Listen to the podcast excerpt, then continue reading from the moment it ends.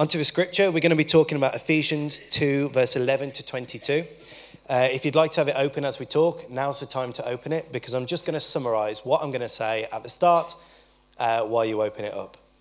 We're going to talk about three things that Paul talks about in this particular scripture. First of all, he talks about a fractured and divided humanity. I love history, so we're going to explore it through the lens of history. Um, I love politics, so we're not going to talk about current politics. We're going to talk about some other politics, and we can thank God for that.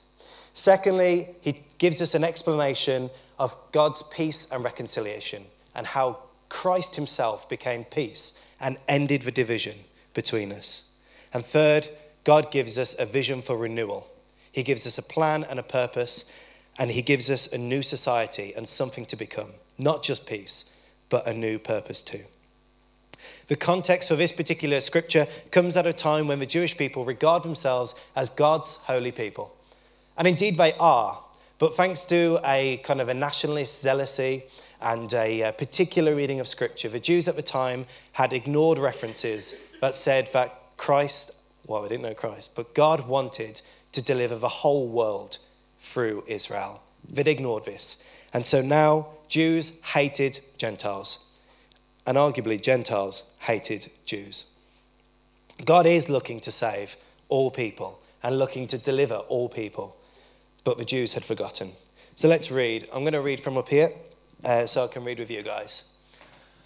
Therefore, remember that formerly you who were called Gentiles by birth and called uncircumcised by those who called themselves the circumcision, which is done in the body by human hands. Remember that at a time when you were separated from Christ, excluded from citizenship in Israel, and foreigners to the covenants of the promise, without hope and without God in the world. So, we're not going to talk in detail about circumcision, but circumcision was a sign of a promise of God for the people of Israel. It was a commandment given to Abraham to say that you guys are special, you guys are my people. And throughout the generations, all your family members are going to be my family members too. It was reinforced in the law of Moses, but often in Israel's history, it was forgotten about. We read in the Bible sometimes that people suddenly remembered that maybe they should be circumcised, and adults and lots of people had it done at once. And in the, in the time leading up to Christ's birth, new religious zeal had swept across Israel. Israel kind of went through a bit of a religious revival and then went a step further. There was now a zealousy that said that the circumcised were the promised people of God and everyone who was not was worthless. Paul sums it up really nicely, doesn't he? By talking about the attitude of the Jews and the reality for the Gentiles, that's 99% of us, had no hope and were without God in the world. And I want you to stick with me here because we're talking about Jews and Gentiles, and for a lot of you, this issue is resolved, isn't it? I don't know our ethnic uh, breakup, but I, I would bet 99.9% of us here are Gentiles. So, how is this relevant to us? Stick with me because understanding this division will help us understand other divisions in the church and other divisions in our hearts. Okay? Thank you. There are modern examples of this same attitude of division, and I want to paint a picture that this is a really human thing to do. And that this is a thing we all do, and this is a thing that history has done over and over again. As part of my work, I had the privilege to go to South Africa uh, with the Bible Society at the start of this month. And so I'm going to draw a lot from that particular story. Many of you will know. Um, I didn't know much about it because I was born in 1992 which means that the political issues in uh, South Africa were not resolved, but apartheid had ended in 94. So I'm going to talk about apartheid. Are you excited? Um, you might be able to tell by how tanned I am. I've been spending a week in 40 degree heat thinking all about this preach.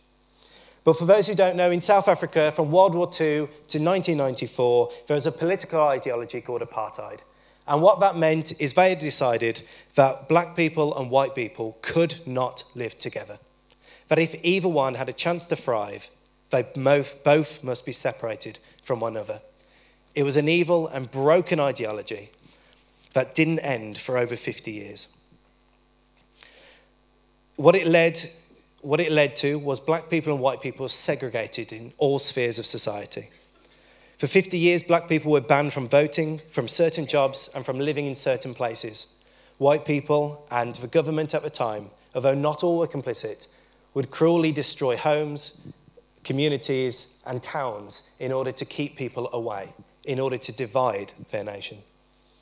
White people, although they were in a massive minority, owned the land, politics, and power. And although this isn't a perfect picture of what it was like in Israel, this is a perfect picture of this kind of racial segregation that existed in the first century that Paul is coming against and that Paul is saying God has ended. And don't think that the Gentiles weren't also disliking the Jews, they were also oppressing and disliking them too. Let's read Ephesians 13 to 15. But now in Christ Jesus, you who were once far away have been brought near by the blood of Christ, for he himself is our peace, who has made the two groups one and has destroyed the barrier, the dividing wall of hostility, by setting aside in his flesh the law with its commands and regulations. His purpose was to create in himself one new humanity out of the two, thus making peace. We're going to break this down a little bit and Paul mentions here a dividing wall. Uh, one translation summarizes calling it a wall of hostility. And I'm going to take a left swing here and start to talk about one of my favorite topics in history walls. Not the sausages, not the ice cream, the actual walls. Walls have been constructed since the dawn of civilization to make divisions. Walls were first built around cities to make people feel safe, although a byproduct of this is it selects which group of people, people are worth saving and which people aren't. If you happen to live in the countryside, far from a wall, when the enemy comes, what's going to happen? So it creates a divide. It makes one group of people feel safe from another. And I'm going to talk now a bit of a more modern example now, slightly more exam- uh, modern than the dawn of civilization. Uh, we're going to play a quick game of Guess Who. So I want you to guess who I'm talking about here. There's a man who wanted to build a wall. He did it because he was scared of migration and attacks. The wall was thought of as impractical. You might be getting what I'm thinking about now. And he had an interesting lack of hair. Does anyone want to tell me who I'm talking about? Donald Trump? No. I'm talking about King Shulgi of uh, from 2029 BC. he was king of the place that Abraham left from at about the time Abraham left. And he was the first human being, we think, to order the building of a wall to divide a territory and not just a city. The impractical wall he built was hundreds of kilometers long, but it had nothing on either side of it, so eventually people just walked around it. And he was bald. So that's, that's, that's, that's his interest in it. I want to highlight that this human action of division stretches back across societies and across history, and that these walls are not just metaphorical, but are literal, and they're designed to select a group of people and keep them safe from another. In South Africa, literal, physical, and economic walls were built around black communities to make whites feel safe in Berlin, a wall was built to keep communists safe from Western ideas and stop them from leaving. When we arrive in Israel, this same human idea of division exists. See, God had given the people a temple. He'd given very exact instructions on how to build this thing because he wanted a place to meet his people. He told them the very height of the things, the very weight of the things, but by the time Jesus was about, a new wall was built. And you can see it here on the very outside. It's this one here. It's a 4.5 it's a four, four, four and a half foot high wall around the temple.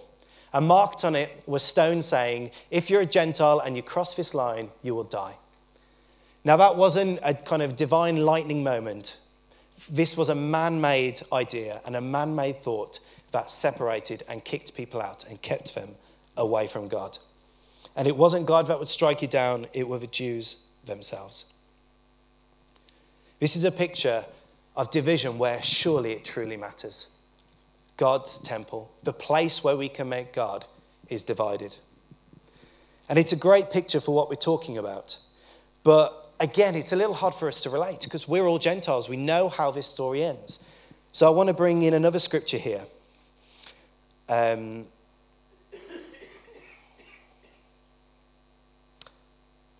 that I've deleted.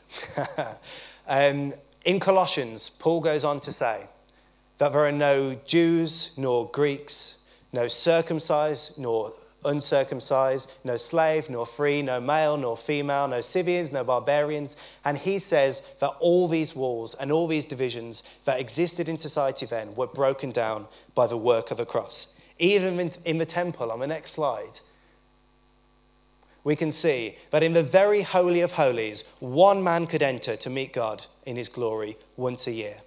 On the outside, in the inner court, in the holy place, only priests could go in. That's one genealogy, that's one family of people can get that close to God. Outside of that, you've got men of age of Israel. And outside of that, hanging out at the back, you've got women segregated from the worship of God. And then us, Gentiles, we're not even in the picture. We're outside of a temple of God. The priests were close but divided. Men were near, women were at the back, and all groups were divided by rules and regulations, economics and power. Paul writes that he himself has become our peace, and that he brought both groups into one by abolishing the dividing wall in his flesh, the enmity, which is the law of commandments and ordinances, making the two into one new man. Now, this, being, this bit brings a bit of interpretation and a bit of difficulty. So he says uh, he broke down a dividing wall in himself. So Jesus solved this wall. But what is this wall? It's hostility caused by laws and commandments in ordinances. I did a bit of reading around this because you can interpret this in a number of ways. Some people say Paul here is saying that all the laws in the Old Testament, and the law has completely been done away with, and we don't need to bother with it anymore. And that's the thing that was dividing us. And some people swing the other way and say that is, in fact, the Pharisees and their man made ideas and these man made thoughts about what divides us from God uh, that has been done away with. But upon reading, I'll give you my suggestion, and if you want to research it yourself, you can.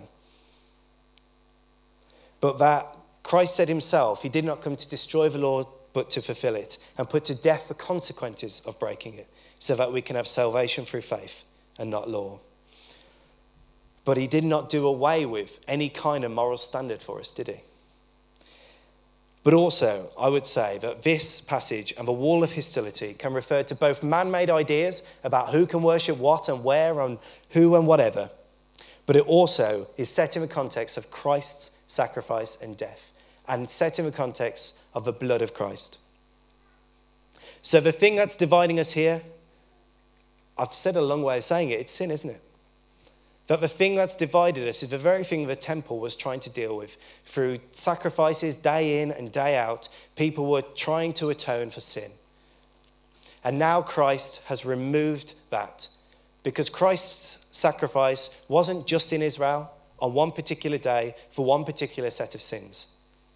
Christ died and rose again and was sacrificed on the altar of eternity so that all of us can be covered for all time by one sacrifice, which is an amazing promise of God that the division of sin can no longer exist between us because Christ has done this work. Let's continue in Scripture onto our second topic. We've painted a picture of humanity and worship being divided and God being separated from man. But now, Paul has claimed that the answer to all these radical issues that still exist today is that he himself has become the peace we needed. He didn't simply tear down this wall and say, right now you're all Jews then, it's fine. Nor did he tear down this wall and say, oh, let's get rid of all those Jewish rules, now you're all Gentiles. Instead, he did something remarkable. He made the two groups into one new group, one new race. We're going to switch back to South Africa now.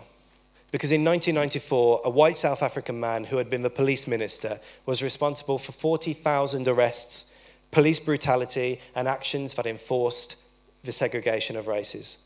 He saw his president end apartheid, and although he was happy about it because he wasn't happy with the oppression, he actually still believed in apartheid. He still believed in this fundamental view that we should be separated. And that's all he knew. And one strange crime that he was complicit in was the attempted assassination of a prominent priest who was flying to America, and the police got his suitcase, poisoned his underwear, and sent him on his way. And he almost died in America, but was fortunately saved. Um, his wife died at the end of apartheid, and a friend sent him to Matthew 5. And we're going to hear a little bit it, about his story on one of my favourite mediums of a podcast. This is a podcast from the History Hour by the BBC World Service. Um, just for me, uh, it's obviously going to be a guy speaking with a South African accent. I can understand him, but if you can't, at the end, can you give me a big thumbs down? And then I'll summarize for you. And if you can, give me a big thumbs up, okay? So this is audio only, so if you want to close your eyes, if you want to stare at a blank screen, you can. Um, Mike.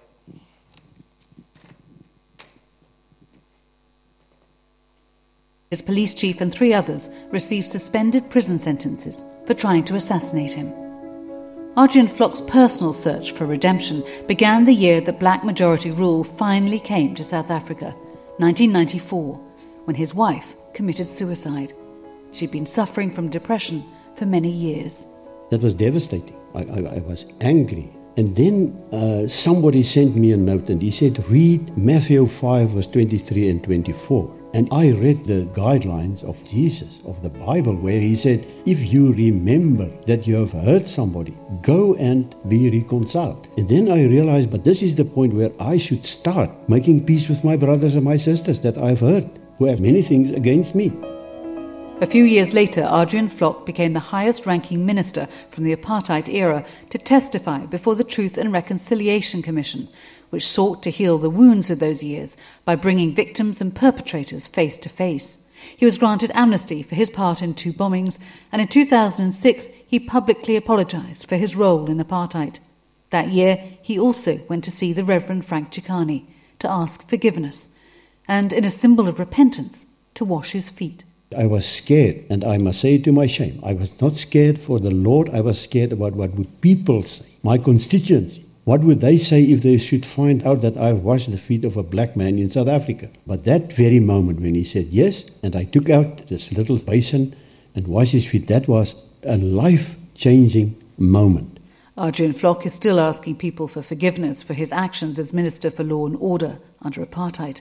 Amongst those whose feet he's washed are 10 women whose sons and husbands were killed.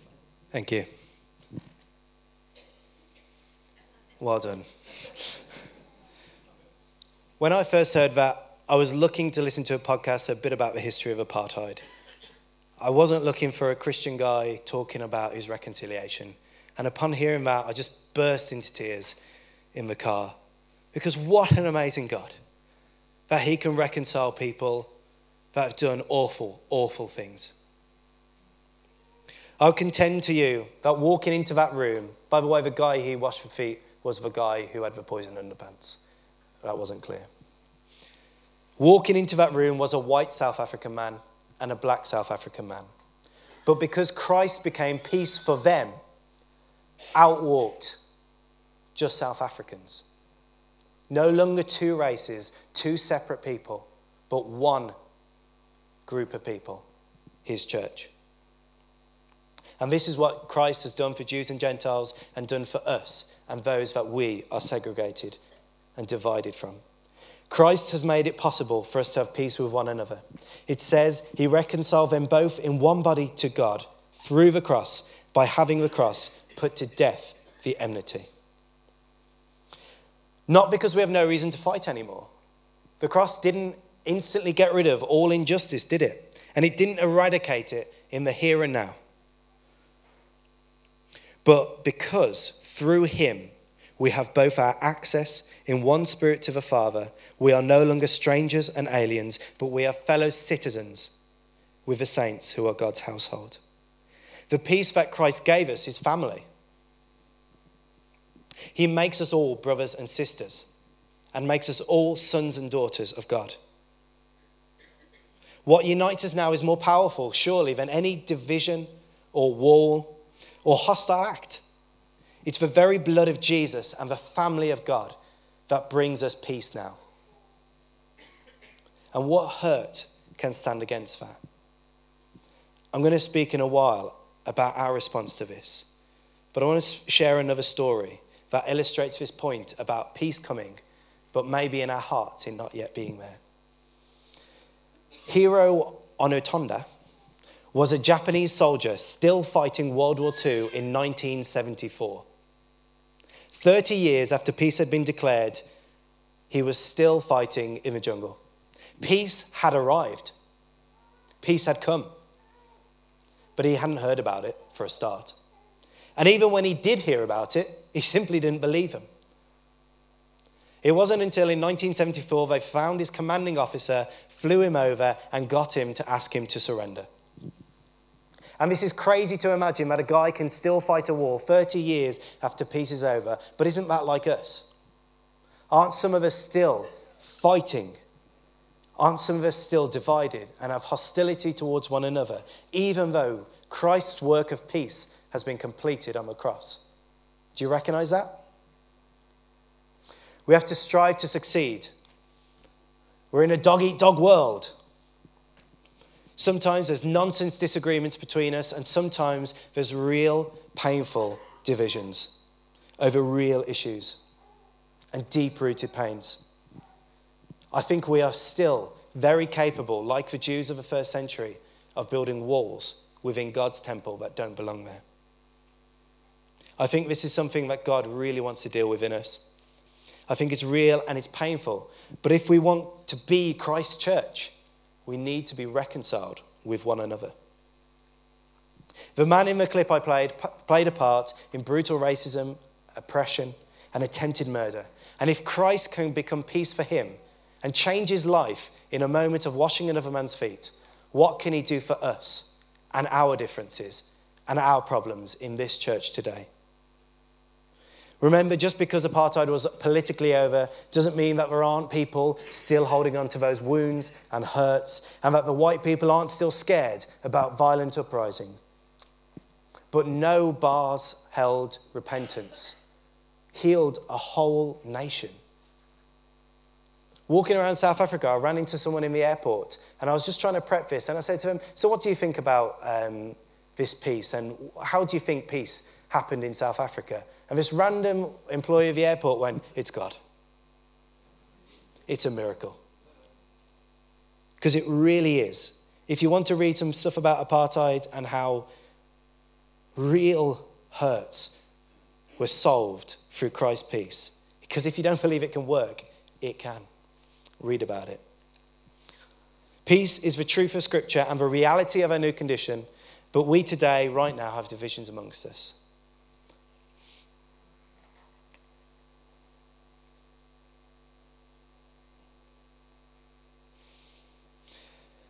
He wasn't free from the pressures of a, the pressures of a world. He said himself he feared people's judgment, didn't he? He wasn't afraid of God, he was afraid of his constituents. But Christ gave him the strength to reconcile and make peace. This public period of admission of guilt and asking for forgiveness was a miracle. And one nation turned from horror, not from running from a past, ignoring it ever happened, but from confronting it with grace.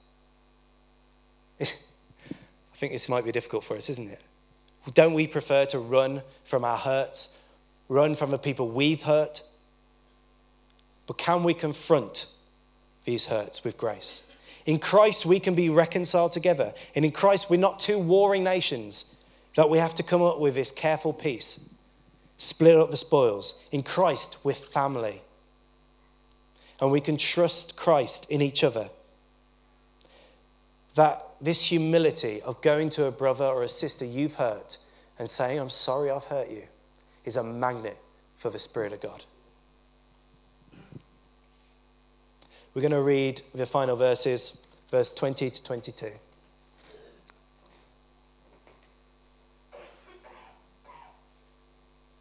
And the next slide. Oh, I'm the next one. There we go. built on the foundation of the apostles and the prophets, Christ Jesus himself being the cornerstone, in whom the whole structure being joined together grows into a holy temple in the Lord.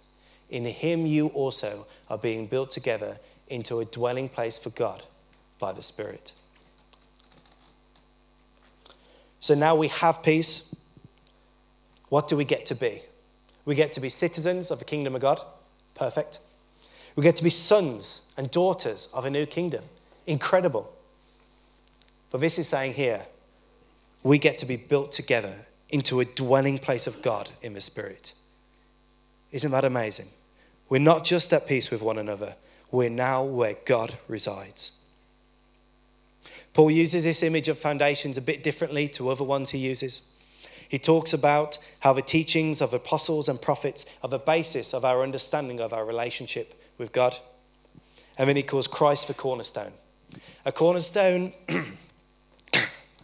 was a large rock that you'd place down first. And the cornerstone's job was to set, da- set every single stone that came after it. It was the plumb line, you could call it. Its other job was to bind these stones together, particularly two walls together. And Paul's using this image here for the Jews and Gentiles. But Paul calls us living stones being built together into the dwelling place for God. And Christ is truly that first stone laid in that pattern. And if we stick close to him, then we can be built into God's dwelling place. You and me are bound together by the continual life of Christ in each of us. Why? So we can be a dwelling place for God and a demonstration of God's grace, forgiveness, goodness, and power on earth. Do you agree? Let's summarize. Before we knew Christ, we were separated, alienated, and behind a wall. All of us, yeah? But because of Christ's sacrifice, a barrier was removed, and now we have access to the promises and access to be in his household. We just need to come, come and know Christ. There does remain one wall, which I haven't mentioned so far, and that is a divide between the church and the rest of the world. As a church, we are set apart, made holy, made righteous, and a dwelling place for God. That is special, and that is something protected by God. But this wall built around it is not a wall of hostility. The wall in the temple said, Do not enter, or you'll surely die. But the wall around his church, it is written, Come, all who are weary. This is a place where there is no death. This is a place of life and of life to its fullness. And if you want to know peace, and if you want to know reconciliation, the dwelling place of God, His church, that's all of us built together, not this building, is the place for you to be. These verses give us more than a gateway and a promise into eternity, but they give us a part to play. We become living stones built together as a dwelling place. So let's come back to what we were talking about earlier. If we're the place where God dwells, why have we got divisions in our household? Why have we got walls built between us? I think God wants to confront this disunity with grace and powerful repentance and reconciliation that only Christ can do because he became our peace. It's not enough just to say sorry, it's not enough to agree some peace terms. We have confidence that because of Christ's work on the cross, that this peace that we long for can be achieved because of what he did. But we have a part to play in that by humbly coming to one another and repenting. Today or this week, why not go to someone you've wronged or hurt? Is this too big a challenge? And seek to talk about it in a real way, not running from responsibility, not a casual sorry and see ya, but apologize and seek to be reconciled. If you think that might be difficult, a practical idea would be to tell someone you trust and a friend that you plan to be reconciled with this person and you'd like their help to follow through on that. And you'd like them to ask you maybe later, oh, did you say, did you talk to that person? Now, the complicated reality of humanity is that it's probable the hurts are both ways, aren't they? So let's trust Christ, that Christ will do his work to make peace between us. Our fear of rejection and shame are far weaker than the power of God to make his community and family walk together in peace. I just think for some of us, we haven't yet experienced that grace, that real grace of God to reconcile us with the people next to us. And I want to encourage you with the stories of South Africa and the stories of people around us that hurt can be hurts between people can be mended by the power of Christ. Secondly, you might be sat there thinking, I've been hurt. It's all well and good saying that people need to go and say sorry to other people, but I'm the victim and I'm the person who needs someone to say sorry to me. And the truth is, is that today someone might not come up to you and seek to reconcile with you. But let me encourage you to learn from Christ, who before we repented, before we decided to follow after him, before we decided to live a life like him, he forgave us. It's a difficult reality, but if we can forgive people who hurt us unconditionally before they repent, we're living like Christ. Desmond Tutu recounts from the Truth and Reconciliation Commission a daughter whose father was murdered in hate crime. She told the details of the thing that happened, and no one had stepped forward to take responsibility. And she stood before the board and said, It's really difficult for us because we want to forgive and we don't know who to forgive. Isn't that incredible? So let us forgive before Christ's, before repentance even comes our way. And if you find the issue of repentance difficult, or you think these hurts are too big to forgive, then uh, that's a whole other preach, isn't there? Uh, but there's some books you can read. Uh, one we have at the back of the room is Why Forgive. Looks like this. The second one I've been reading is by Desmond Tutu called The Book of Forgiveness, in which he gives you actual practical ideas and discussions and journal ideas and things to do to help you work through this hurt speaking from a position of experience of seeing a nation forgive one another for atrocities. If you're scared you might not get grace from the person you've hurt, know that Christ is at work when people humble themselves. Our risk that Christ's power is stronger than our fear. And perhaps your act of reconciliation will change your life as well as the person you reconcile with. I'm going to hand back to uh, Tim and the guys now to wrap up and respond in any way that you guys feel. But shall I just pray for us? Father, we thank you that you did a work on the cross that has ended the division between us, that now we can live at peace with one another. We can live at peace with people far different from us, people with different political ideas, people with different uh, family backgrounds, people from different cultures. We can live at peace with people who have hurt us, with people that are responsible for our suffering. And through Christ, who became our peace, we can really live that peace with that person and have more than enmity and more than hostility and not be far away from our brothers and sisters. But instead, Lord, because of you, we can be joined together again. In your name, amen.